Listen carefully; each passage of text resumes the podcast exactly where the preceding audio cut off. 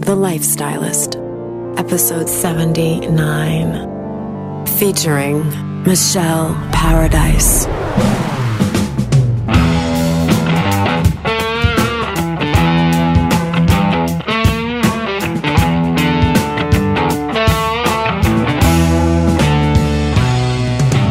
I'm Luke Storey, a former celebrity fashion stylist and founder of School of Style. For the past 20 years, I've been relentlessly dedicated to my deepest passion designing the ultimate lifestyle based on the most powerful principles of health and spirituality. The Lifestylist Podcast is a show dedicated to sharing my discoveries and the experts behind them with you. You are listening to part one of two with Michelle Paradise. Ladies and germs, what's poppin'? It's your old pal Luke Storey. You can find out everything you need to know about me at a little website called lukestorey.com. But more importantly, today's guest is none other than Michelle Paradise, an expert in NLP, hypnosis, and an alternative therapy called Havening, of which I am a massive fan and supporter. Michelle is also my part time therapist, so she knows a lot about me, things that I will never tell you. well, maybe. I don't know. I'm pretty forthright on this podcast. But anyway, I met Michelle a few months ago at my Kundalini yoga class at Nine Treasures. Turns out she's had some very deep awakenings as a result of practicing Kundalini, as have I. So we talk about that in this episode. But more than anything, this show today is really about personal development, personal awakening, the spiritual path and how we can use different tools of communication to heal ourselves and our relationships. So, some of the things we talk about in this episode are as follows listen up, take notes, get ready. The rocky road of the spiritual seeker. Now, it turns out the spiritual path is not all unicorns and rainbows, folks. There are many dark nights of the soul to experience if you really want to wake up then how her anorexia actually led to her own personal development and working with other people as a therapist, the dangers of orthorexia, and how to treat eating disorders naturally. Then we really dig into the communication piece and the power of nonverbal communication. Check this out 55% of communication is physiological, 38% is tonality, while only 7% of communication lies in our words. Pretty interesting stuff. And that leads to the reason why texting is such a poor method of communication. Then we talk about the science of homeopathy and how she cured herself of being infertile. Really powerful stuff there. The power of hypnosis for overcoming personal blocks. She is a hypnotist, and trust me, she can put your ass under and change things in your brain. It's really cool why she believes that no person is broken but only stuck. I really like that. I love the way that Michelle teaches us in this episode how to use language because language is so powerful. Then we get into her area of expertise, which is NLP or neuro linguistic programming. So, the history of NLP and how she became a master practitioner and uses it to help people enrich their communication. Why metaphor is so influential in human decision making. Then we talk about the dark side of human persuasion in things like sales and seduction. Turns out a lot of these communication tools are powers that can be used for good or for evil. She, of course, recommends that you don't use them for the latter. What the words are that we should avoid if we want to communicate effectively, and why we should avoid words such as try, should, shouldn't, don't. Some of those words that have negative energy and negative connotations can really stand in the way of our goals. The fact that asking how questions is so much more powerful than asking why questions. Then we talk about the fact that you can't change other people, but thankfully you can change how you respond to them, which in turn changes the way they respond to you. How relationships are the most powerful tool of spiritual growth. Amen, sister. That has definitely been the case in my life, especially recently. The power of the pause to de escalate drama then we talk about Barack Obama's secret weapon for giving powerful speeches. You're going to be surprised when you find out what that is.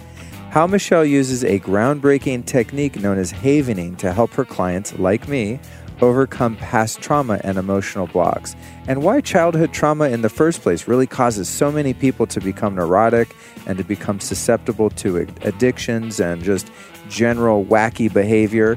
Check, guilty as charged on that one as well. Then we talk briefly about M or sorry, EMDR therapy and how it works to reprogram your brain. And finally, one of my favorite topics of the interview the science of why hugging is so healing to humans. So, this is a really powerful episode. I had to break it into two halves because it was so epic. It's like, I don't know, two and a half hours long or something. So, half of it's coming out today on Tuesday. If you're hearing this on Friday, the other half is going to be on a Friday. If you're catching part two, go back and check part one because there's so much rich content in both halves of this interview.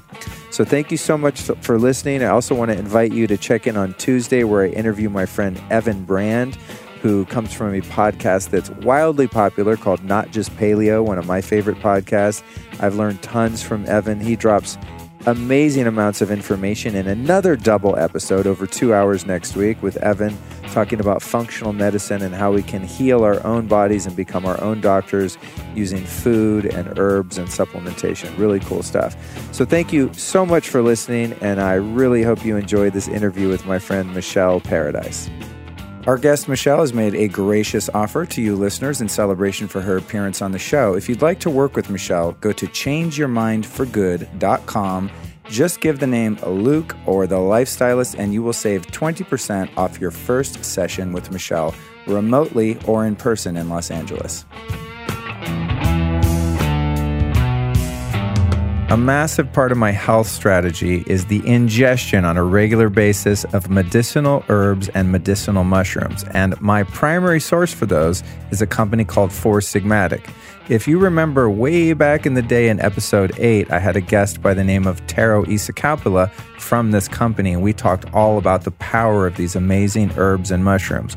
Well, Four Sigmatic do a great job of making them not only potent, but also convenient and delicious. So they make these little packets of herbs that you add to hot water, cold water, or bulletproof coffee, whatever your recipe is. I make them with all kinds of different stuff all the time. It makes a really easy way to get this stuff into your body. And these are herbs that have a real effect on you. It's very powerful stuff. So go to foursigmatic.com, but wait, I'm going to hook it up. When you get to foursigmatic.com, enter the code The Lifestylist at checkout to save 15% off your order. So you can get things like reishi mushrooms, chaga mushrooms, cordyceps, lion's mane, ashwagandha, all the good stuff that really works. So go to foursigmatic.com, enter the code The Lifestylist, and save 15% off your order. This show is brought to you by my friends over at Clearlight Saunas, and I want to give you the opportunity here to save a considerable amount of cash if you're interested in purchasing an infrared sauna. If you go to healwithheat.com and enter the code Luke, you're going to save $450 as well as receive free shipping and a free ergonomic backrest to use in the sauna. So you can go to healwithheat.com use the code Luke, or just give them a call. They're super cool people. It's a family run business. You can call them at 800 317 5070. Now, why do I use an infrared sauna? Okay, let me just get into that. I use it for weight loss and increased metabolism. So basically, I'm losing weight, burning calories from just sitting on my ass in the sauna. This is, you know, scientifically verifiable. And I know it sounds too good to be true, but it's not. Uh, muscle pain relief, immune system boosting, massive detoxification improves the appearance of my skin, eases joint pain and stiffness, and it's just really good for stress and fatigue reduction. When you chill in an infrared sauna, after about five minutes, what happens is you go into a parasympathetic nervous system state, which means you are cold chilling. So it's just really good for relaxation. Now, if you want to learn more about saunas in general, I'm going to suggest that you go back to my episode number 24 because the whole damn episode is about infrared saunas, okay? So, again, if this is something you're looking into, I think they're the best in the market. They've got indoor and outdoor models starting at $24.95. They're very reasonable, really high quality. And again, if you use the code Luke, you're going to save 450 bucks off your purchase, free shipping, and a free gift by going to healwithheat.com or giving them a ring at 800 317 5070.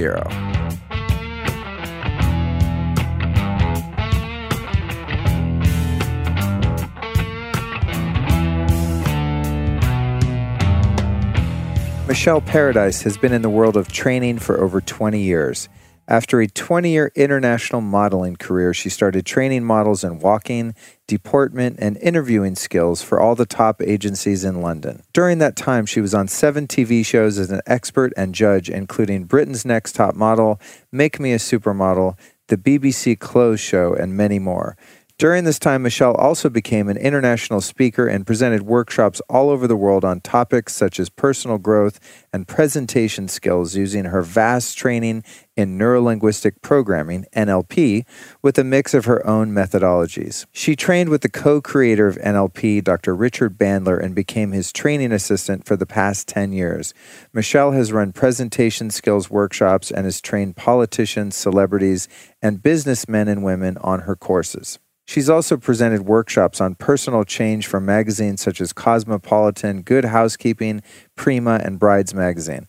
For the past five years, Michelle's been doing pro bono work for charities that specialized in disenfranchised youth who were struggling to get into the workforce, teaching them interviewing skills. Although Michelle now lives in LA where she works as a wellness expert with Deepak Chopra, she continues to travel the world presenting to small and large audiences on presentation skills, stress and anxiety management, and personal growth and change. She's currently writing a book on stress and anxiety management with Deepak Chopra writing the foreword. So, without further ado, I'd like to welcome you, Michelle Paradise, to the Lifestylist Podcast. Thank you, Luke Storey. I am delighted to be here. It's great, isn't it? I feel like I'm definitely in Hollywood now.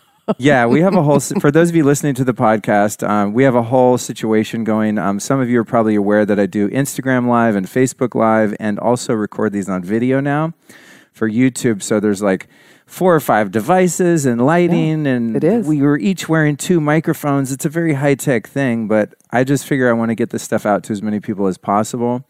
When i get someone like you in my presence that has such a wealth of experience and knowledge i want to get that out into the world by every channel and means necessary Thank you for that. I'm very grateful. Yeah, I mean, it's like it's spreading the, the good word. It's the purpose of doing this stuff because I've discovered so many things over the years that have helped me. I've shared them with other people and it helps them. So it's like, I don't know, maybe someone won't tune into the podcast, but they will on YouTube. You just never know how you're going to reach I, someone. I agree. So here we are. Um, haven't seen you since, uh, what, a couple weeks ago I ran into you in yeah. Kundalini Yoga. That's correct. Which, Sat right next to me. Yeah, yeah. Kismet. yeah, totally. It's it's funny because on this show, for whatever reason, I end up mentioning Kundalini Yoga because it's just it's become a thread of so many people's lives. Oh. It's and so on Changed that my life. On that note, tell me about your experience with that practice of yoga, which wasn't even one of my questions, but since okay. we're on it. It's a very lovely story, I think. I moved from London about a year ago, and uh, there's a group called Brits in LA. You brought your accent with I, you. I, it's a fun. It's a hybrid. I'm like a Prius. That's what I say. well, it's funny because when I met you, I was like, I think she's, you know, it's definitely not South African. It's not New Zealand. Yeah. It's not Australia. But I'm like, it's not super strong British. So no. now I know why. Well, I'm American. Right. Uh, grew up on the East Coast, but we'll get to that later. Yes, yes. So anyway, I went to this group breakfast called Brits in LA, and this man was at my table, and he started talking about Nine Treasures Yoga, and I was looking for yoga, and I'd never done Kundalini, and I thought, well, I'll give it a go. So I went, and um, I'll be very honest because I think that's what this is all about. Oh yeah, you can keep it hella real. I'll keep it very real. Yeah. I cried for three months, the first three months of doing it. At the end of each session, there's that song that we sing. Yeah. that one will get you. Yeah. And I had no issue with that because I see tears as detox.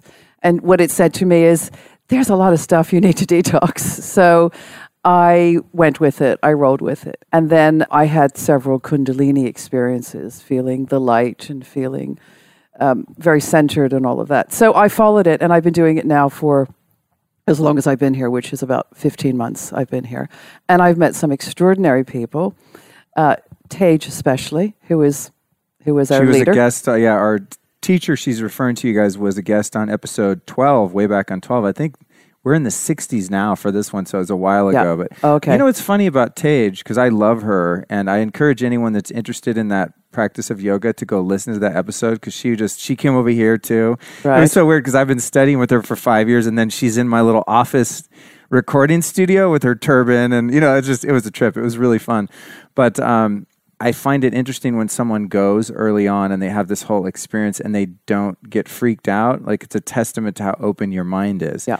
Because if you walk into Kundalini yoga uh, at the outset, if you're not really someone that's been around a lot of spiritual seekers and stuff, it can be a bit off putting because everyone's wearing all these white clothes Yep. and the turbans and the music. Yep. And I've taken people there and they're like, yeah, not really my thing. Some it lands well with them, and some never want to come back. Yeah. So it's cool when somebody, like I took Tony Wright and our mutual Yeah. friend there. And, Yeah. and at the end of the class, I was kind of like nervously biting my nails, like, was it okay? And he was like, oh my God, my, this is the best thing ever. You know, I was like, He would love it. yeah, I mean, He's he was very just, he was all in. Yeah. It's like, oh, that's cool. So, what do you think the tears were about? And when you say you've had Kundalini experiences, what do you mean by that? Well, I just went through a really major life change. I, which I think we're going to get to later, but just very briefly, I, I'm American and lived in London for 35 years. I'm only 36, by the way, so it's amazing. But now, I lived there for 35 years, and I made a decision a couple years ago to change my life,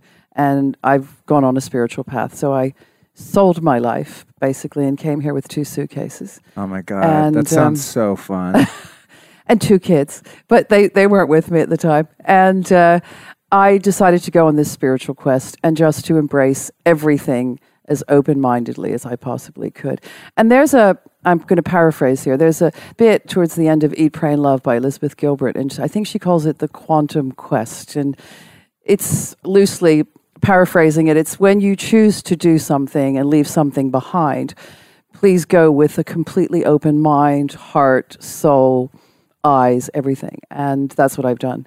And that's why when this man just mentioned Kundalini Yoga, I said, I like the sound of that. I'm going to, I say yes to everything now. yeah. So I What was said that? Wasn't yes. there like that Jim Carrey movie that was like the Yes Man Yes, or something? yeah, He's got this like kind of lame, boring life, and somehow he just starts going yes, yes, Yeah. yes to everything. I totally adhere to that too. And I Unless just, it's yeah. immoral, unethical, Oh, yeah. illegal, you know, pretty much. I do have my boundaries. I mean, it's like people email me sometimes. Will you be on my podcast? Mm. This, you know, it's about this, this, and this. I don't even read them. I'm just like, you on your podcast? Yes, let's talk. You know, Yeah. it's like, there's always something to be gained from it. And, and it's not about gain, but it's always something to have to learn. And I have this belief that people are mirrors or teachers, and frequently they're both. So I'm going to learn something from it. And hopefully, I can impart some knowledge or information to them. So this is my quest now to embrace everything. And the tears were probably things that I needed to let go of in that transition period. Because that's a big transition, you know, to live in a place for a long time and really lay down roots. And then I, I'm from the East Coast, by the way. So the West Coast, this is like a double culture shock. Yeah, for me, totally. you know, I leaving. Europe and then coming to the West Coast. Yeah. But when I do things, I do them big. it's go, go big or go home. So I wanted to really embrace change. And it's, uh, it's been challenging. Um, there have been rhythms I need to get used to that I'm not used to. like driving a car. Well, like driving a car. Gosh, Have you had any Uh, accidents yet? not yet. Let's not tempt Okay, fate. good. Okay, good. That's and it's also the rhythm of the way people follow through here. Uh, it's quite different. You mean like not? like not follow through. I, you can say these things, and I'll just Oh, agree with you. Okay. No, it's funny because I, I have a friend moving here from New York, and she's like, Mm. I don't know. I've heard everyone in LA is flaky. I'm like, no, they're not. I'm like being defensive, but in reality, I think it's like part of the culture here. You Yeah, don't. You don't have to be that on your game, and you can still have a pretty good life here. That's so true. And the sunny weather, like who wants to work and return phone calls and be accountable when you could be at Venice Beach just chilling, like doing medicinal marijuana or whatever? You know what I mean? Absolutely. It's like it- the light, like if you're in London or New York, like you can't fuck around. No, People will not waste their time on you if you're late, if you don't show up, if you make plans and you don't stick to those plans. Like you just get chewed up and spit out, I think, more so than here. I couldn't have put it better myself. I just had a situation this morning where I was set to meet with another business I have called School of Style. I don't remember if I mentioned that. It's a fashion thing. And we had this big meeting about doing some video production and stuff like that today. And it was like the people just totally didn't show up and we're sitting there for 20 minutes like, hmm, I wonder if they got anything wrong with the address. I'm like, nope. I checked my iCalendar, you know, my iCal invite had the address in there. Yeah. Whatever. People are human and stuff like that. But 45 minutes of a lot of people's lives were basically wasted because I don't know. People weren't like. I'm just not used it. to it, and I'm I'm adapting because I chose to come here. So Yeah. Well, here's the good news. You can like also maybe adopt a bit of a, um, a lax attitude yourself. you use I'm it doing my an- best with it. Use it as an exercise in like learning to let go and like not be so rigid yourself. You know, That is- not a problem that I have. No, that's but- definitely happening. That is definitely happening. And this is the best place to have a laptop lifestyle which is what I wanted. I Right. want to engage with my customers and my people through the internet. Yeah. And I also see people privately and for one to one sessions. But now we can do sessions on Skype so easily. And that's ultimately what I want. I want to be able to work with anybody, anywhere, at any time. And Yeah. then do what I want to do. Yeah. And LA is perfect for Yeah. that.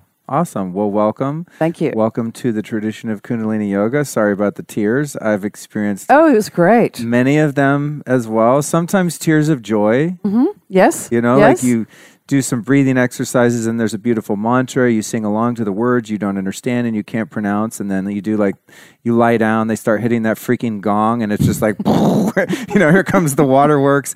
But not out of sadness, just, I don't know, it's like a release or a, It's an a healing. awakening for me. Yeah, Yeah. it's an enlightenment and awakening, a feeling of I'm connected to something I didn't know was out there. That's been my experience. And that's what I meant earlier when I said I just I felt this sort of incredible light inside of me and this clarity, which is one of my favorite words. I'm always looking for clarity. That's sort of one of my missions. Yeah. Yeah. so that for me was it really gave me that opportunity. aside from it. having those couple instances where you've had some tears and that kind of awakening, have you had um, have you had things in your day to day life that came about that were challenging as a result of kind of bringing all this stuff up in Kundalini and just your yoga practice and just spiritual pursuit? A great question, and you have lots of great questions, I know. I would say probably what we've already discussed is Right. the learning the balance of accepting and calming down and coming from a very different type of timeline to this type of timeline. I'm being very the timeline when diplomatic there here. is a timeline, yes. And learning how to adapt to that. And I am. I am. It, it's, you know, there's still that resistance sometimes and that pushing through. But I, w- you know, in Kundalini Yoga, I we have lots of opportunities to set intentions, and that's one of my big intentions that I would, set. Would you say that now that you're on a, a true spiritual path and you're committed, would you say that it's um, that it's a bumpy road at times? Where Very much. I think a lot of people much. get into meditation and yoga and because it looks so peaceful. You know, there's you have a Buddha statue in your little room and you have some pillows and you light incense and candles and you om and you're just going to be super chill. And what I have found subjectively after 20 years of like pursuing anything and everything of the spiritual nature that I can come across that has some sense of legitimacy is that the the more I the more I apply myself to these practices, the more rocky and like pain in the ass my life becomes in so many ways because it Okay. brings up the shadows, man. It does. You know, it's It like does. there's the bliss, there's the joy, there's the peace, the serenity, all of that's there, but it's punctuated for me by like heavy dips, man, Mm-hmm. where it's like, really, are you serious? I've been doing this shit 20 years and I'm still finding out that there's this dark side of myself that needs to be, what is that word, exercised? You know? Yep.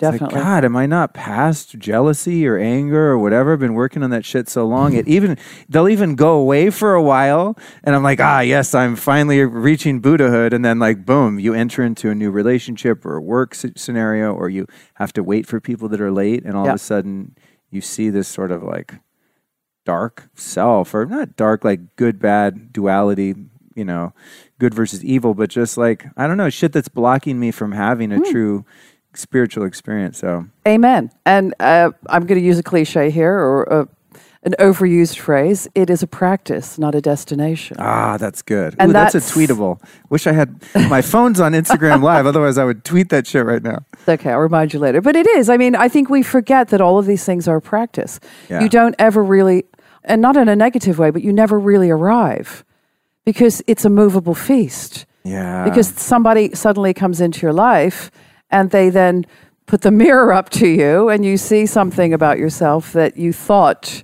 you had exorcised.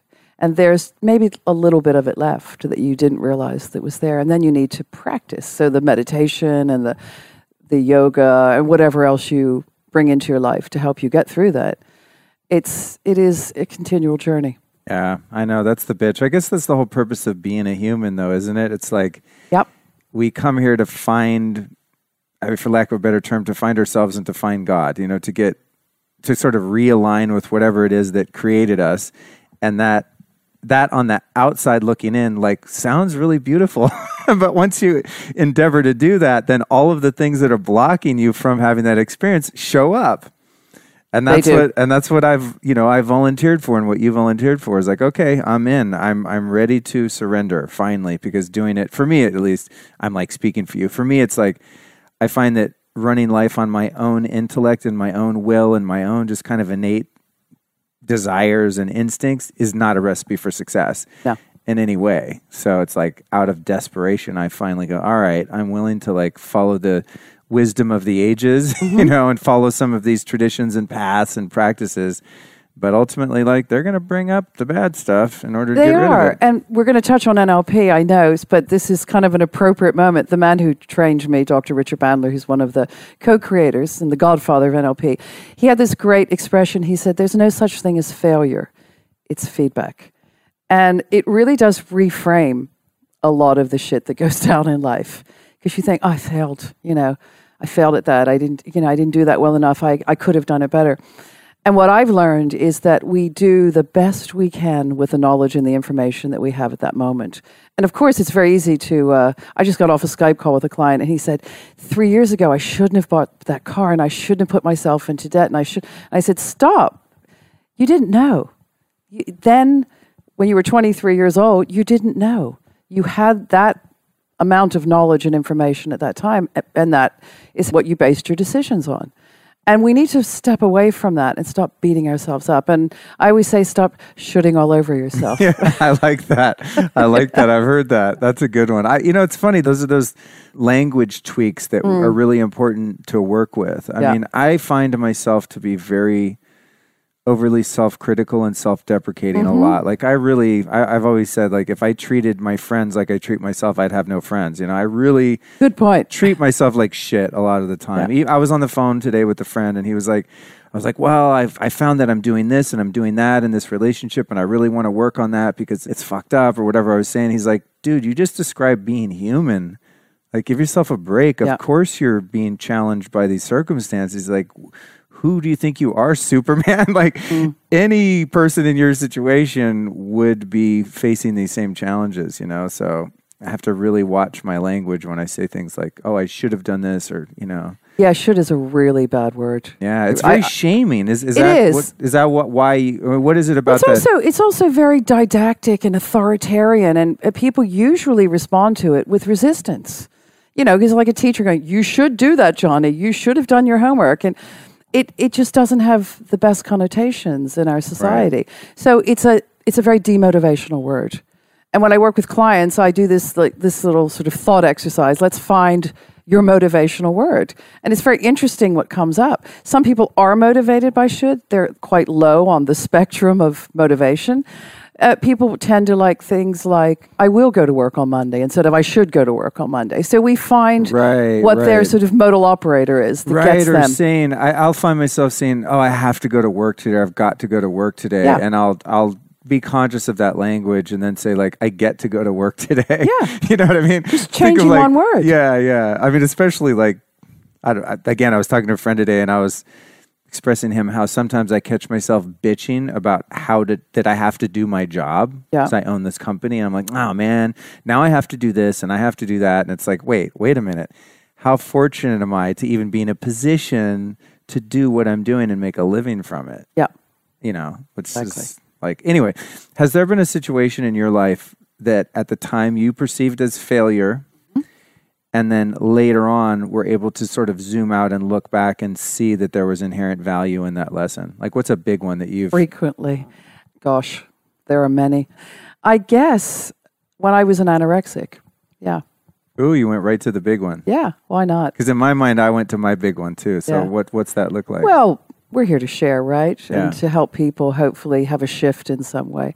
Uh, yeah, it was. Um, looking back now, what it informed me is how important other people's opinions were of me. And at the same time, how unimportant other people's opinions were of me. And a lot of these things that happen to us in life happen in a split second.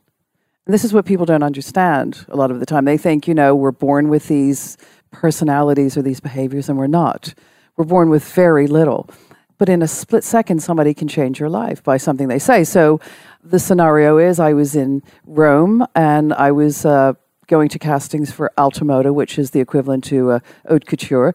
And I walked in, and I'm very tall. I'm almost six feet tall, so I'm never really going to be like super, super skinny, or or you know, small framed. And the woman whipped out the the tape measure and started doing my measurements. And she said, "Your hips are too big," and that was it.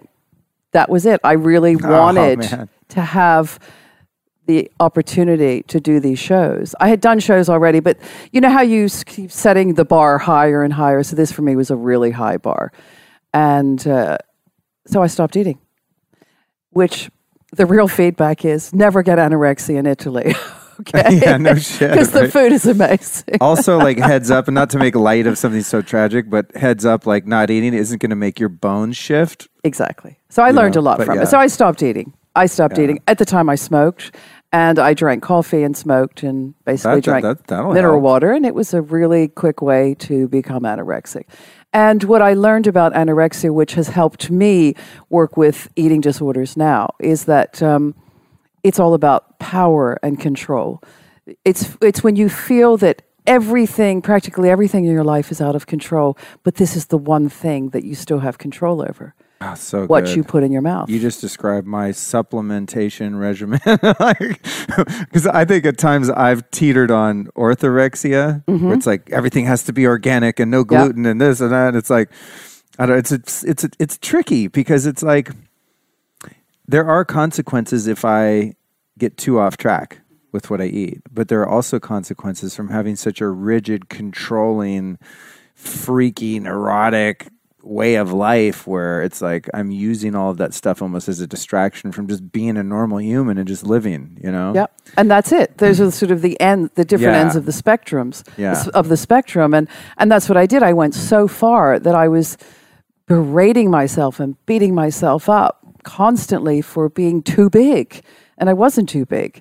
I was just You're still a like, tall person. I would consider you a very thin person looking well, then I was too. like super, super thin. Uh, I guess it would be considered to be almost a zero in today's terms. We didn't have Right. those terms when I was a model. I was a model from 1980 to 2000, so it was quite a different time. Wow. Um, But I, that woman just, it, it wasn't her fault.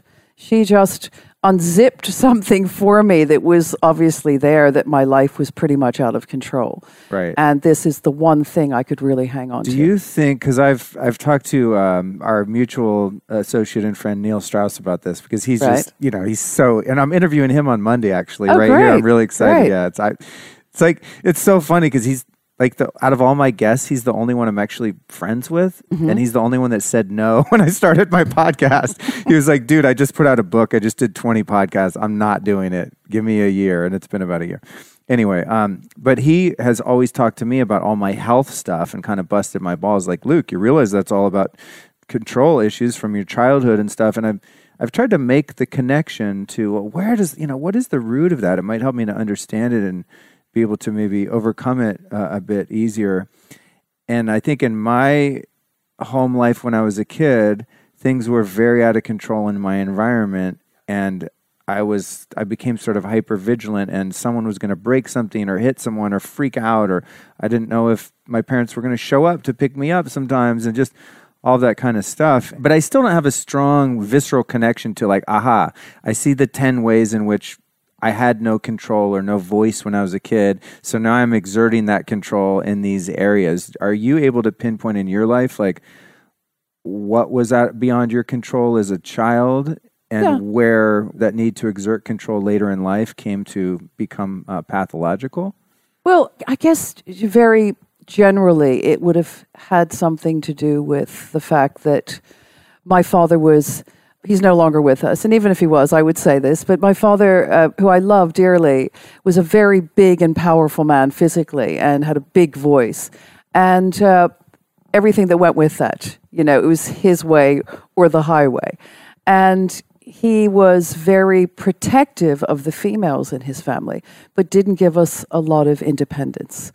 And uh, I remember the thing that really stuck out for me is I was eligible for a scholarship to go to university in America, and he needed to fill in some financial declaration forms. And he wasn't hiding anything, but he felt that the government mustn't know, you know, I don't want them to know all of my business, which we know that they probably did anyway. Um, but that was his mindset and his belief. And it stopped me from progressing in the way that I wanted to progress in life. And he said to me something like, and again, like a split second, he said, You're a woman, you don't need this. You just need to learn how to cook and oh, clean oh, and get married and have children. And he didn't mean it rudely. It, right. it was that was his that world. was his paradigm. Yeah. Yeah. And my mother was a stay at home mother. It's just funny when you think about things now that seems yeah. so archaic, but it during that time was actually a normal caring response probably for Absolutely. a father to have you know? And he wanted me to be looked after by a man to get married and to be looked after and to have children and be happy and that was his idea of happiness. However what he didn't realize is of my two parents he was the one that i modeled. He traveled. He was very uh, you know easygoing and very popular around people and very comfortable in his own skin. My mother was quite different. So, of the two parents, I modeled him and wanted his life, not her life. Right. You didn't want the stay at home. Such mom. a disconnect. yeah, that's funny. That's funny. Yeah, and I at the time I wasn't able to verbalize that because I I was still processing this information. The good news is I did eventually go to university.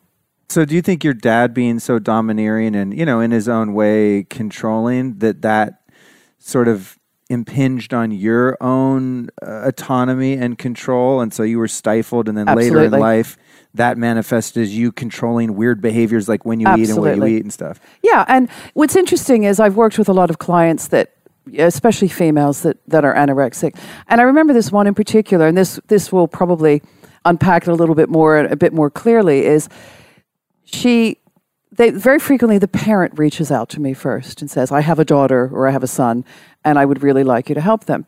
So I get to listen to them first, and I'm paying a lot of attention to their language patterns and the things they're saying to me.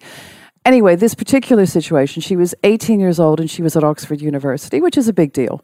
And the father said to me on the phone, I don't know what's wrong, but you know, she she does really well and then when it gets to like the exam part, she begins to fall apart and her eating behavior changes and she loses a lot of weight and then has to be hospitalized. But what was underlying all of this was he was actually the person that wanted to go to Oxford University and he didn't get in. So Wow, and this happens classic. a lot. Yeah, yeah. The parent lives yeah. vicariously through the child. Transference. And the pressure that they put on this child. So what she did, very simply, is when things were spinning out of control, she stopped eating. Because that, again, was the one thing that she could control. No one could make her eat unless they hospitalized her and put an IV drip in and things like that. And even that, you know, people can have some control over. So it's frequently very clear what has gone on. And what I've learned about working with eating disorders is I prefer to see the parents first because that is usually where the pattern has begun.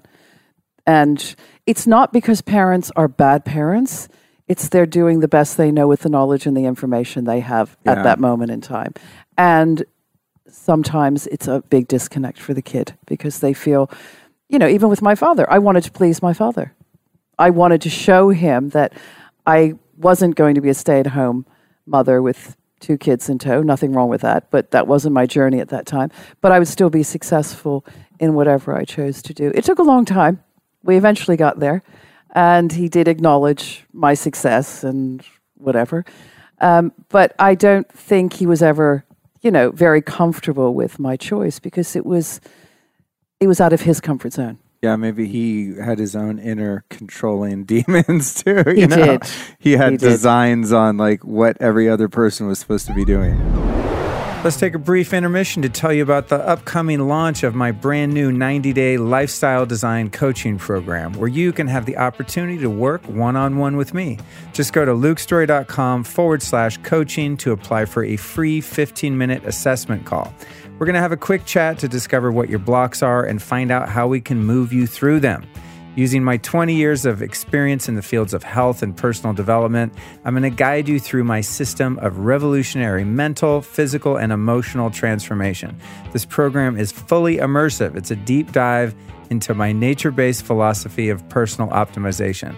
So, based on your personal needs, we're going to work together to map out a blueprint for creating the happy and healthy lifestyle that you deserve, as well as a very practical approach to spirituality that you can actually carry into your relationships, your career, and your future.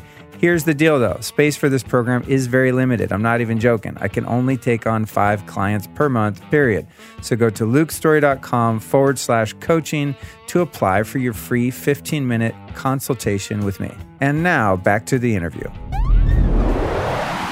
But the interesting thing is, and I, I, and I'm very proud of this, so I just want to bring it in. It was also the juxtaposition that my grandmother, my maternal grandmother, was a founding member of the League of Women Voters in Maryland Wow. and a suffragette. So there was this very there was this very powerful lineage of strong women, you know, and I was modeling that as well. Right. So I, it was this juxtaposition of a, you know, a father telling me to follow this route and my grandmother showing me Yeah, he had no chance. Like, definitely. It. Especially like because you're looking at him like it's one of those things. Like I used to have a stepdad that smoked a lot of weed, or not stepdad, uh, mom's boyfriend, and he'd be sitting there smoking weed all day, and he and I'd look at him, and he could probably see me that I wanted some, and he, he'd always say to me. Do as I say, not as I do. My father said that so did? Many heard that one? times. I thought this stoner like made that one up. I was I'm No, no, gonna, no. I'm And gonna take I've- away his credit. But I, even as a kid, I was like, "That's bullshit." Like I'm, I want to do what you're doing. I watch Yeah. Cheech and Chong movies, and it looks like you're living the dream. I'd like to partake, and no. Well, I don't know if you know this because I love this this little bit of information. There's a he's still alive. His name is Professor Albert Mehrabian, and he did in the 70s. He did this study on what is the the richness of the communication. What is what really is how we communicate. How do we communicate with each other? So he did this pie chart, and he did um, 55% of our communication is physiological. So some people may call it body language, but I tend to prefer nonverbal communication. So it's the way we look, how we sit, how we breathe, how quickly we speak, and things like that. Uh, 38% of communication is tonality. So, you know, you can say, could you get me a cup of tea, please? Or get me a cup of tea, please. So it's a very different way of communicating, but only 7% are our words. So That's insane. it's it is. So ninety three percent of our of our communication is is physiological and tonality. So going back to the father thing, do as I say, not as I do. Only seven percent of what that person is communicating to us are their words. So of course, as a child, we are modeling their behavior, and it's it, you really see it a lot when parents smoke, just like cigarettes, and they say, and their kids want to smoke, and they go, "Don't ever smoke. This is really bad for your health." right? Yeah, And it's such a disconnect for the person. that was my case. I that. did every single thing that the grown-ups did because being a grown-up is way cooler than being a kid. Yeah. Like, who wants to be a dorky kid when you could be like smoking cigarettes like a grown-up? For Christ's sake. Yeah, and only seven percent of what you're doing Yeah, yeah. is is landing with me, what That's you're cool. saying is landing with Does, me. isn't that so true in relationships too, where Totally. you're like in a romantic relationship and you proclaim to be this upstanding, unselfish, giving, loving partner, and then your behavior is perhaps at times, if not a majority of the time, contrary? I think we and- call it mixed messages, don't we? and then you're, you're you're you're not understanding why your partner is like, God, why are you dissatisfied in this relationship? I'm so awesome. Well, the things that I say are awesome, but how am I actually behaving in a day to day basis? Uh, Yeah, and what a great example because those three little words catch people out a lot. I love you. Some people can say it repeatedly, but they don't act as if they love you. They Yeah. just say that they love you. Yeah. And it really is about the whole package, you know. And now we know that 93% of communication is what you say, you know, not what you say, how you say it and how you show it to someone else. That's I think awesome. that's I think this is why text messaging is so bad for our health. Oh my God. There's no tonality Oh my and there's no physiology.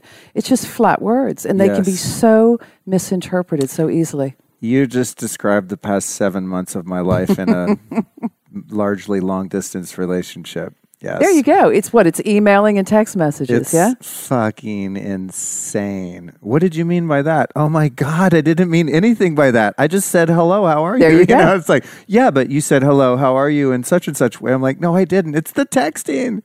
Because they are Yeah, representing and, you know, and it like I'm, their tonality. I'm probably more than half the time the one that's like thinking, what did they mean by that? Like that Yeah. sounded weird. I mean, it gives the mind too much room to go crazy. and a comma can change everything, can it? Oh God, In the wrong place at the wrong time, it can just change everything. It's crazy. I mean, I think like actually, if we could communicate via text using only emojis, right? That would Which is be like the body language of texting.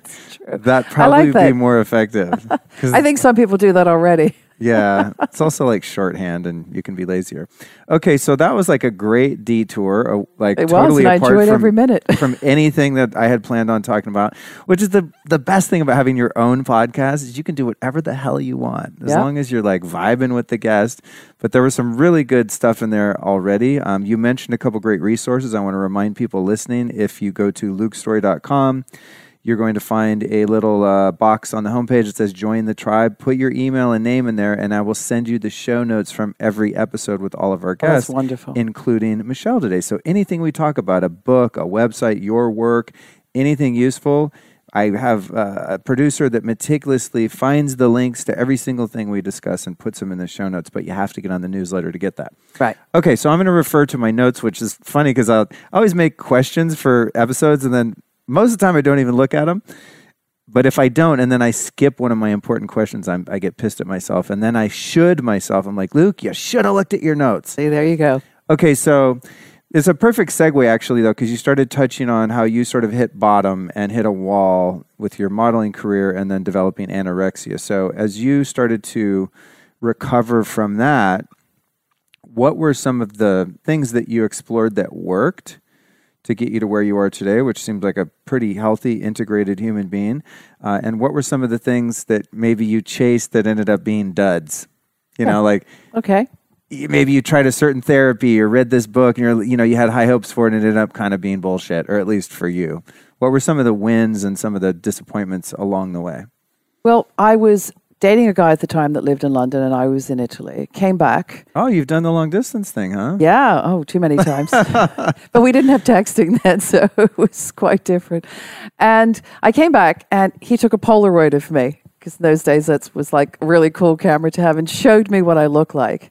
I couldn't see it. I honestly, I could see a thin person there, but I really couldn't see what the rest of the world saw or the people that loved me saw. And this is a very saw, common thing. you saw a young woman with hips that are too big Yeah, exactly. So um, I, because I was in London, so I was based in London, and I used to do the collections and travel around. I heard a lot about homeopathy, which I was fascinated by, and I'm not going to go into too much detail about homeopathy, Okay. but um, it is loosely, and I'm really loosely describing it. It is taking. Um, uh, a plant, let us say, and diluting it and diluting it and diluting it. And what they believe is the more dilutions, the stronger it becomes. And you can take it as a tincture or a pill uh, with sort of a sugar pill. So I got this book called The Materia Medica, which is sort of the Bible of homeopathy. And I started, what you do is you sort of look up the symptoms or what you are experiencing. I wouldn't call them symptoms. And then it refers you back to this like uh, arnica or whatever whatever that thing might be for you. that's the one i've I, That's, the one only everybody one knows. i've ever done So I'm going to yeah. use that one yeah because that's the easiest one. So I started getting a vision of what I needed. And then again, that one person says that one thing to you. And they said to me uh, in my travels, they said, you know, if you carry on like this, you'll never be able to conceive a child. Because what happens is, what, certainly what happened to me, I became prepubescent. So I stopped menstruating and you become a child again. is that because you're not getting the fats and precursors Exactly. to hormones You you you're So not, you don't have the fat like- laying down around Right. your womb anymore and your uterus. So you wow you become prepubescent. that is weird i didn't Yeah. know that Didn't you? Oh, I mean, it makes sense if you're really not if you're not giving your hormones the building blocks, cholesterol and all Yeah. of that. Then what are you going to make hormones out of? Air. it wreaks havoc with your body, Oh, and there's God. lots of heart and horrible. teeth and That's like else. one manifestation of neurosis that I've never experienced, at least that I'm That's aware good. of. like just about any other problem, I've had it. That's not one. So okay, carry on. Mm. So what happened was I'm I'm a what is called a polarity responder. So if you tell me I can have something, I want it even more. Uh, or don't take that away from me.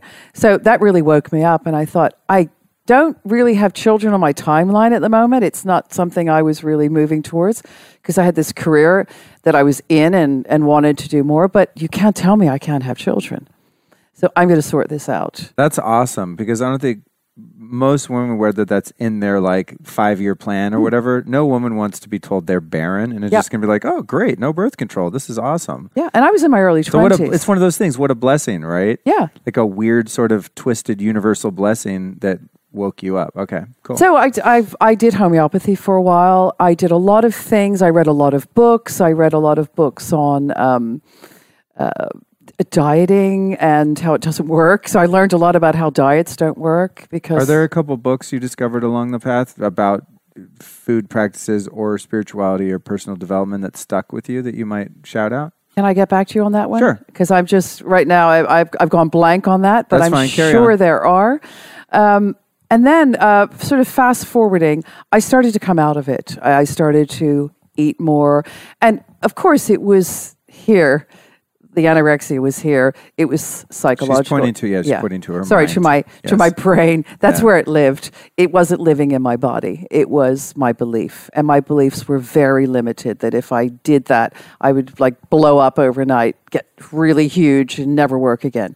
And then I began to realize that that wasn't true. So I, I started reaching out to a lot of people and talking to people who had information and knowledge about these things. But there weren't a lot of people around at the time that really worked with eating disorders. So it was really groping in the dark, you know. I and bet. I never even heard of an eating disorder until a few years ago. Exactly. It sort of became mainstream. Exactly. And this was this was now we're talking about uh, early mid 80s. Wow. So it was a long time ago. And uh, I then met this guy that, oh, I sorry, I did meet a guy. I met a makeup artist at a show and I started talking to her about it. And she said, I know this man that might be able to help you. And he was um, an NLP practitioner. Ah, there And it was all about changing mindset, changing beliefs, and things like that. So I went to see him. And I didn't see him for very long. I mean, certainly not you know the sort of psychotherapy or the talking therapies that we're used to now years this was this was maybe five six sessions he was also a hypnotherapist and um, he did some deep hypnosis with me and we shifted a few things around and i just want to say a little sidebar here you always have control over yourself through within hypnosis it's some people think that you're out of control and somebody else controls your mind it doesn't work like that all they're doing is guiding you to a to hopefully a better place for what you need. So I did that and I started to come out of it. And then I had this sort of aha moment of this is what I've been looking for all my life because I've always been fascinated by human behavior and I'm I'm a fixer. I love fixing things, like things that are broken, not not just people, but because I don't believe people are broken. I think I believe people get stuck, and that that's my belief. But if something's broken, it really bothers me. I want to fix it, or, or I want to find somebody that can help me fix it. Does it bother you if someone's doing something inefficiently? Oh gosh, this is my struggle. yeah, I I have that so bad. Like, how Yeah. about? I wanna get into it, I guess right? you're new to driving, but do you have any aversion to uh, aversion to um, backtracking? Like, if you drive in one direction, say you head west, and you do a couple errands, and then you have to go back east and then head west a second time, would that drive you Yeah, crazy? it would Because it's not efficient. Like, it's not the logical Yep. way to like proceed. absolutely. And the other thing that drives me crazy with driving is I would rather go around the houses, as they say, than sit in traffic because Yeah. I, I want to keep moving. Of course. I want to keep moving forward. What sign That are you? Taurus. Hmm. Oh, I know one of those. Oh, I don't No, like the way no, you I'm went. just kidding. "Ooh." I'm totally kidding. No, I, I, I she's I know we can be quite formidable. No, she's amazing. Are you? Are you at all? I'm because I, I, I don't. I'm not a. I won't say I'm not a believer in astrology. I just don't know that much about it. I'm Yeah. sure it has an influence. Ditto. Are you at all defiant and stubborn? I, I love that. It's such people always use that. Do uh, they?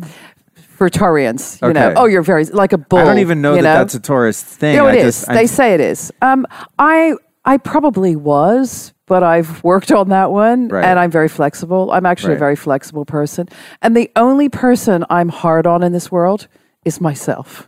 I really do. I have very high expectations of myself, and I give people leeway and all that. But I'm probably hardest on myself. So if people think I'm being hard on them, they've not seen anything compared to what I do I to relate to myself. that. And I know you do, which Yeah. is why because you've mentioned it previously. So, Um, wha- so what happened with the NLP? I think that's where we were so going. yeah, so I I reached out to this man and I said, I really like what you're doing. What is it? He said it's neurolinguistic programming. There's a course in two weeks. I know the trainer. I'll get you twenty percent off. And that was really exciting, you know, because it's it's quite expensive, several thousand pounds, which would be about three thousand dollars. And uh, I signed up, and that was it. That was the beginning of my journey. So I became a practitioner. That's the first thing you do. And I started working with my friends. They were my clients and didn't charge people and was sort of teething, using them as guinea pigs. And I then wanted to use it on my family. Big mistake. Don't ever work with your family. There's too much history, there's too many anchors and things like that. Unless they want you to, of course. Uh, and then I did my master practitioner the following year. And then the follow, and that's when I really started practicing. And um, for those that know London, I my practice was on Harley Street. And this is a funny little aside. Harley Street is jokingly called the street of shame because you either go there to have your head shrunk or your face shrunk because it's full of therapists or uh, plastic surgeons. But it's it's a great place to practice, and uh, so I felt you know I was in the right place.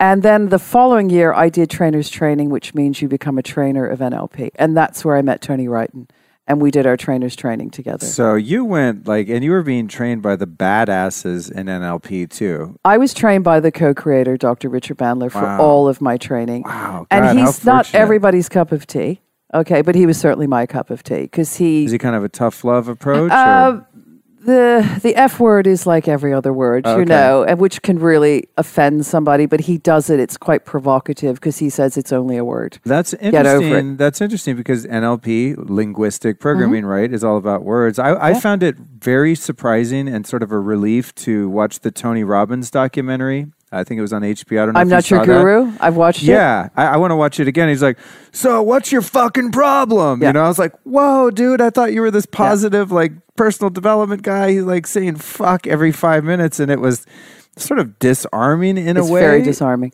But I I've struggled a lot with language, especially doing the podcast because some people get offended and Hmm? I don't want to be someone that hurts people's feelings or makes them feel uncomfortable by using certain language. To me, I just I grew up being allowed to swear. There was three words I couldn't say as a child. One of them was the C word and two of them were racial slurs. And other than that, it was open season, you know. Right.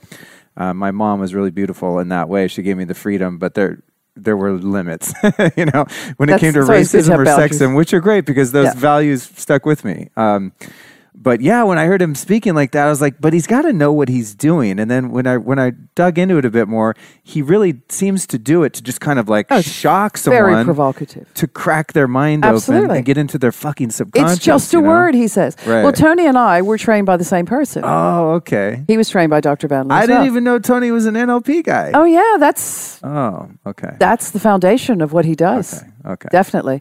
And he's given it his own spin. But Right. yes, very much that provocative language, you know, to get people to like this like Richard Bandler character that trained you would turn some people off if if they weren't Definitely. accustomed to if that you kind of want approach. this sort of really traditional way of learning with the book and uh, you know intellectualizing things he's not your guy but if you want to really be pushed out of your comfort zone and get the shift and know how to get the shift for other people and i'm not saying one is right and one is wrong they're just different. And some people align to the first one more than they align to the second one. I happen to like the second way and i this is my belief. If you if you wanted to study uh, Freudian psychotherapy and Freud was still alive, I'd go to Freud to be trained. Uh, yeah, To me, it was a you no want brainer. the chronic, you want the If best of the best. Dr. Bandler and John Grinder, who they're both still alive, they don't they don't train together anymore. They train separately. They're still alive. I go to their trainings. I want to hear it from the masters that created this stuff. Because what happens along the way, as in anything, it gets diluted by other people and they put their own spin on it. So when they train you, they're training you from their perspectives.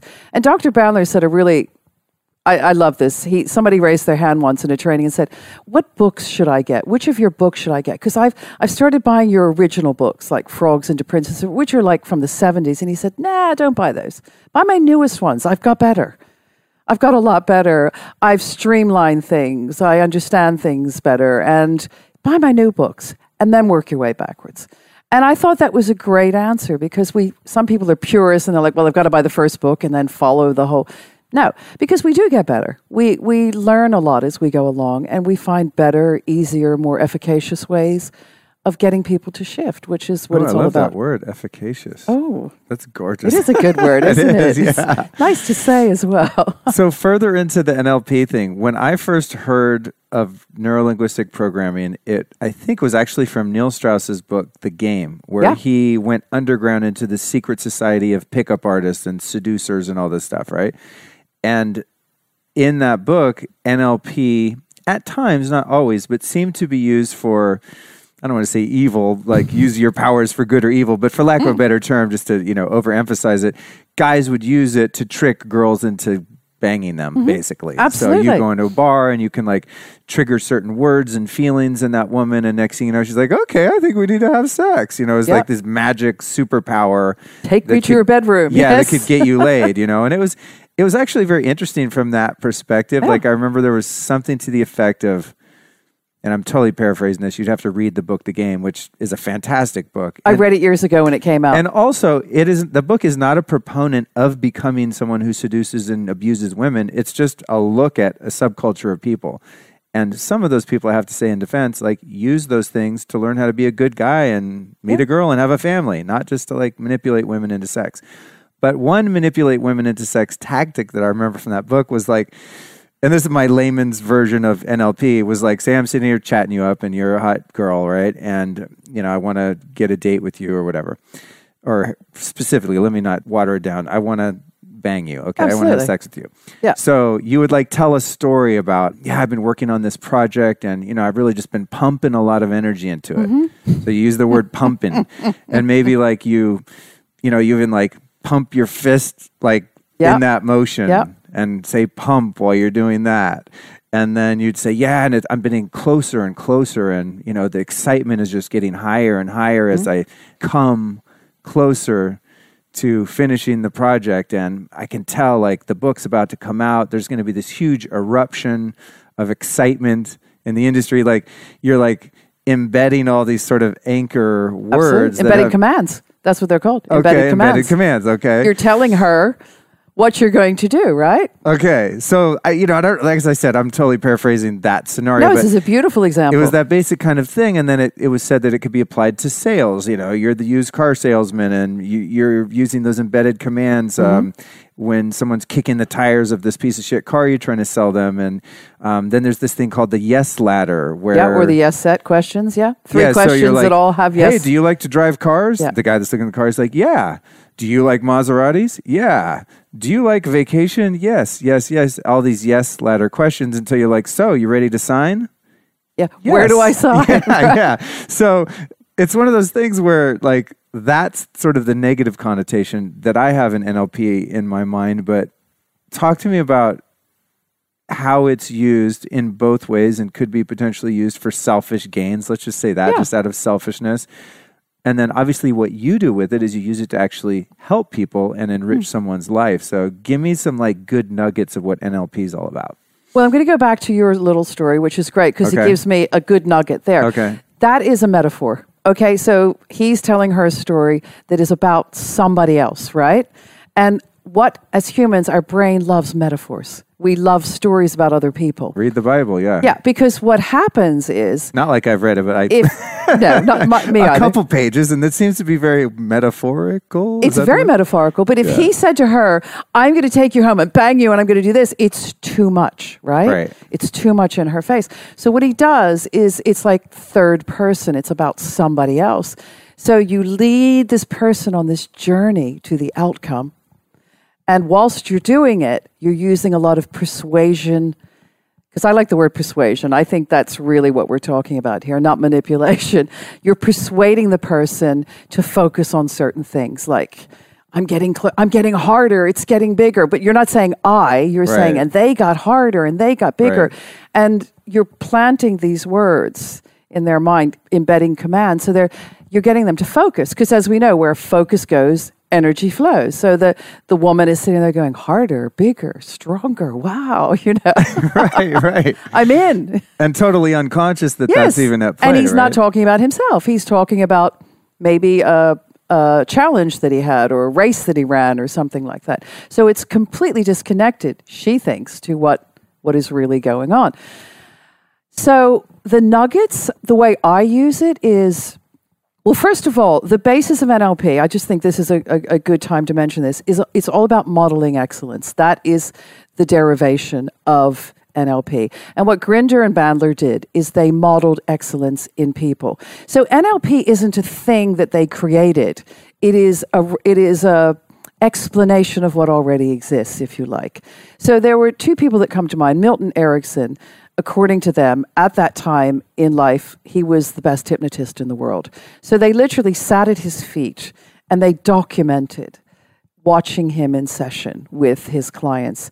And and for those of you who know, and th- those of you who don't know, Milton Erickson wasn't like this kind of hypnotist. Look into my eyes. I mean, he was a conversational hypnotist. So he would talk to you in metaphorical stories, embedding commands, and you would leave the room. Not you, but the person would leave the room and go.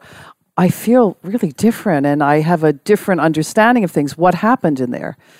And there wasn't anything specific. He just told a story.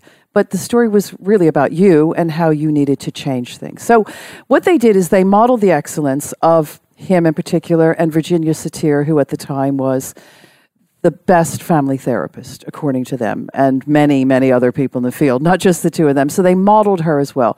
And we'll just use those two examples. And then what they did is they unpacked the strategies that they used and they created a template, if you like. It's uh, not the greatest word to use for it, but you know, sort of steps that you could use to achieve the same outcome. And then they taught it to people. Uh, so there'll be something, there's something called like a six step reframe, and that's actually the name of it. And it's a technique that you do with the client to get them to shift their beliefs and move to a, a different uh, outcome of they might be stuck in a place that they don't want to be stuck in, a belief that they're stuck in. And this six step reframe will help them to reframe that particular belief to get a different outcome, a better outcome for them. Does that make sense? Yeah, totally. Yeah, I'm, So tra- that's I'm just tracking 100%. All these things are coming up. I'm like, Yeah, you you can kind of Yeah. relate to this. yeah, yeah. So the other part of NLP that I am really excited about, I'm excited about all of it. I love it all. Is how it enriches your communication.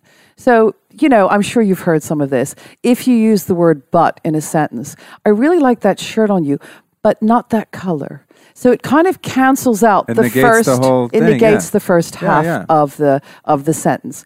And you can use that to your advantage, right? With somebody. You can use that to get them to focus on the second half of your sentence. Not the way I used it just there, but you know, you can imagine ways that you can use that. Another word is don't. So, for example, don't think of a pink elephant. Please don't think of a pink elephant. So, what you have to do, the brain doesn't process negation on the first round of that statement. So, it has to think of a pink elephant in order to stop thinking of the pink elephant. So, again, this is, this is a pattern that you might use within a hypnotic session to get people to focus on things that you want them to focus on, but saying don't focus on it. And I, I hope that makes sense as well. Yeah, so, totally. so don't go too deeply into a, a relaxation state at the moment. So they have to think about going to this really deep relaxation state first. And that's, that's how you start using these techniques. That's to, that's interesting because it's like in setting intention to manifest something, you have to put your attention on it. You know, it's like what you put your attention on tends to somehow show up in the physical Absolutely. material world, right? And so I, I think it was from David Hawkins that I first heard this, and I've seen it in my own life. So if I'm driving my car and I'm constantly thinking to myself, okay, don't crash, don't crash, don't run into anyone, don't get in an accident, Luke, don't get in an accident. What am I thinking about? I'm thinking about getting in an accident or not having my rent money. Oh, what if I don't have my rent money? What if I don't have the rent money? And I have this meme or this repetitive thought going, chances are I'm not going to have my rent money and I'm going to bump the car next to me because the like you said, Where focus goes, energy right, flows, exactly, right? exactly. So the brain doesn't know that there's a don't or a not Yeah. in front of that. It's just focusing on that one thing. It's so I, I, trippy. I kind of, I really wish I knew this when I was a parent of young children because this is a great little tip. If you want your child not to do something, don't say don't do it. Okay. So, for example, let's say your child is walking on a wall and it's it's a you know could be a dangerous wall uh, that they could fall. So you might say, Johnny, don't walk on that wall because you'll fall. Johnny focuses on falling. And that's now his focus. Of course. So he's more likely to fall oh, than to not this fall. Is, that's so good for parenting. it is. So what so people say to me, so what do I say instead? So you might say, Johnny, remember to be careful walking on that wall. So now Johnny's focusing on being careful. Right. Right? Right. Remember, Johnny, focus on, you know, putting one foot in front of the other and keeping your balance or however you want to flesh it out. Yeah. So tell Johnny what you want him to focus on, not what you don't want him to focus on. That's awesome. Because Johnny's that's such a great Yeah, he's going to negate Yeah.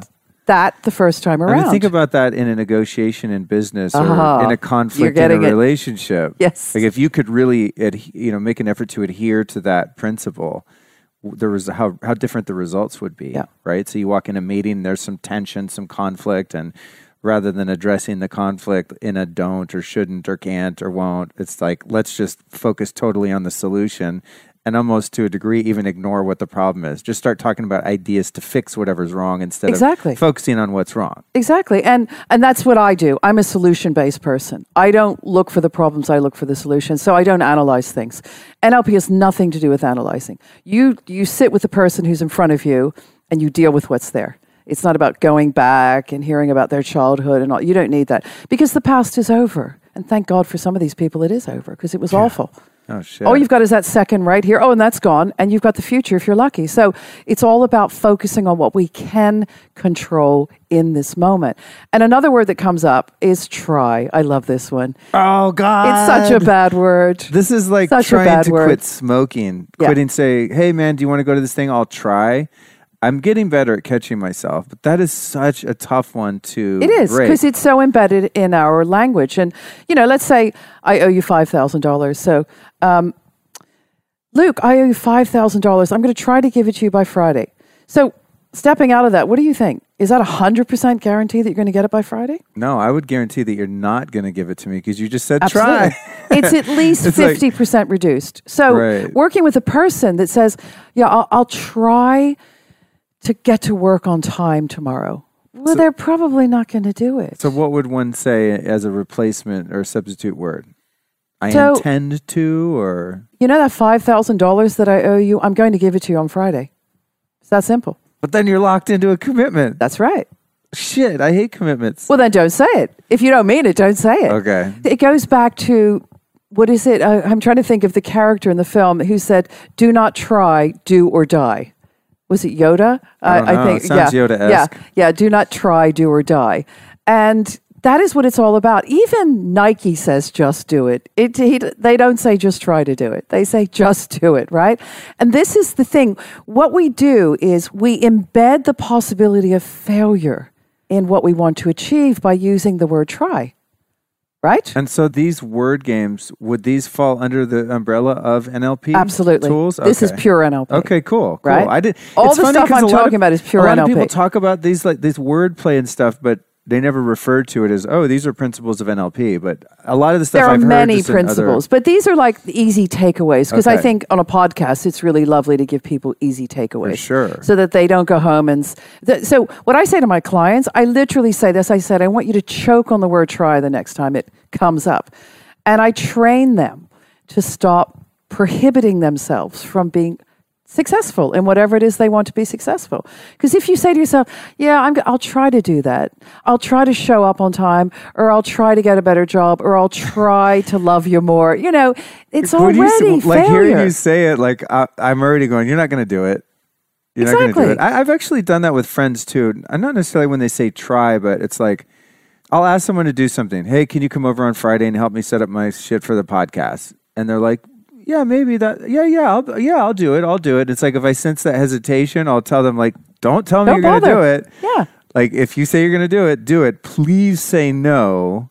Like I would strongly prefer that you just say nope, not into it, not going to do it, than you give me any kind of false hope. And it's it's sort of the same kind of thing. So the reason why these are important to know or to practice is that the way I look at it is when a client comes to see me, they're stuck.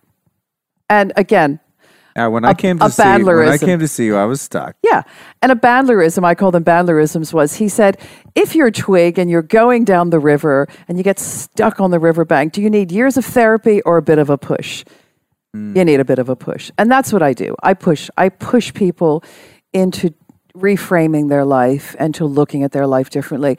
And, you know, it's not about throwing it's not about sort of uh, what was that expression come outside of the box and look at it. It's about throwing the box up in the air and really looking at it from very different many perspectives. Because there are many choices we have. There's not just one.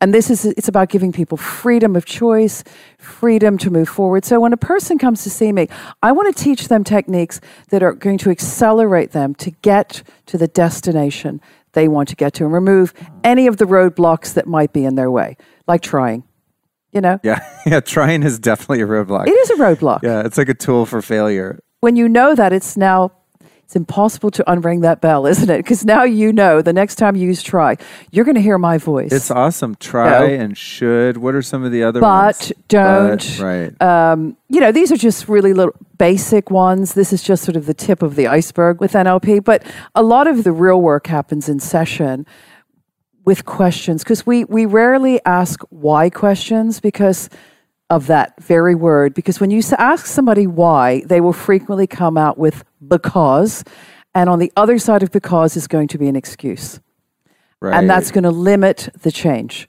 right and it also gets them stuck in the paradigm of cause That's and it. effect. That's it. Which is like a really They get stuck. shallow Yeah. paradigm. So, like, my best question will always begin with a how. So, I how, can't how come why you do that? questions. How do you do that? Yeah, Yeah? that's good. It's funny. You're Teach bringing up me how to do that. you're bringing up so many things to me that like I'm subtly aware of or have practiced. But when someone asks me, why is this like this? Why is that like that? It's like, it just fucking is. There's no why. That like Yeah. why in most cases is not that valid. yeah, and because that's what it means to me, right? Yeah, because it's subjective. And there's Absolutely. so many variables in the universe at any given moment that the why changes as fast as you can fucking blink. It's like why is that the water there is different now than it would be in five minutes from now. It's just, you know what I mean? Yeah. Like there are no answers to the question why in so many cases.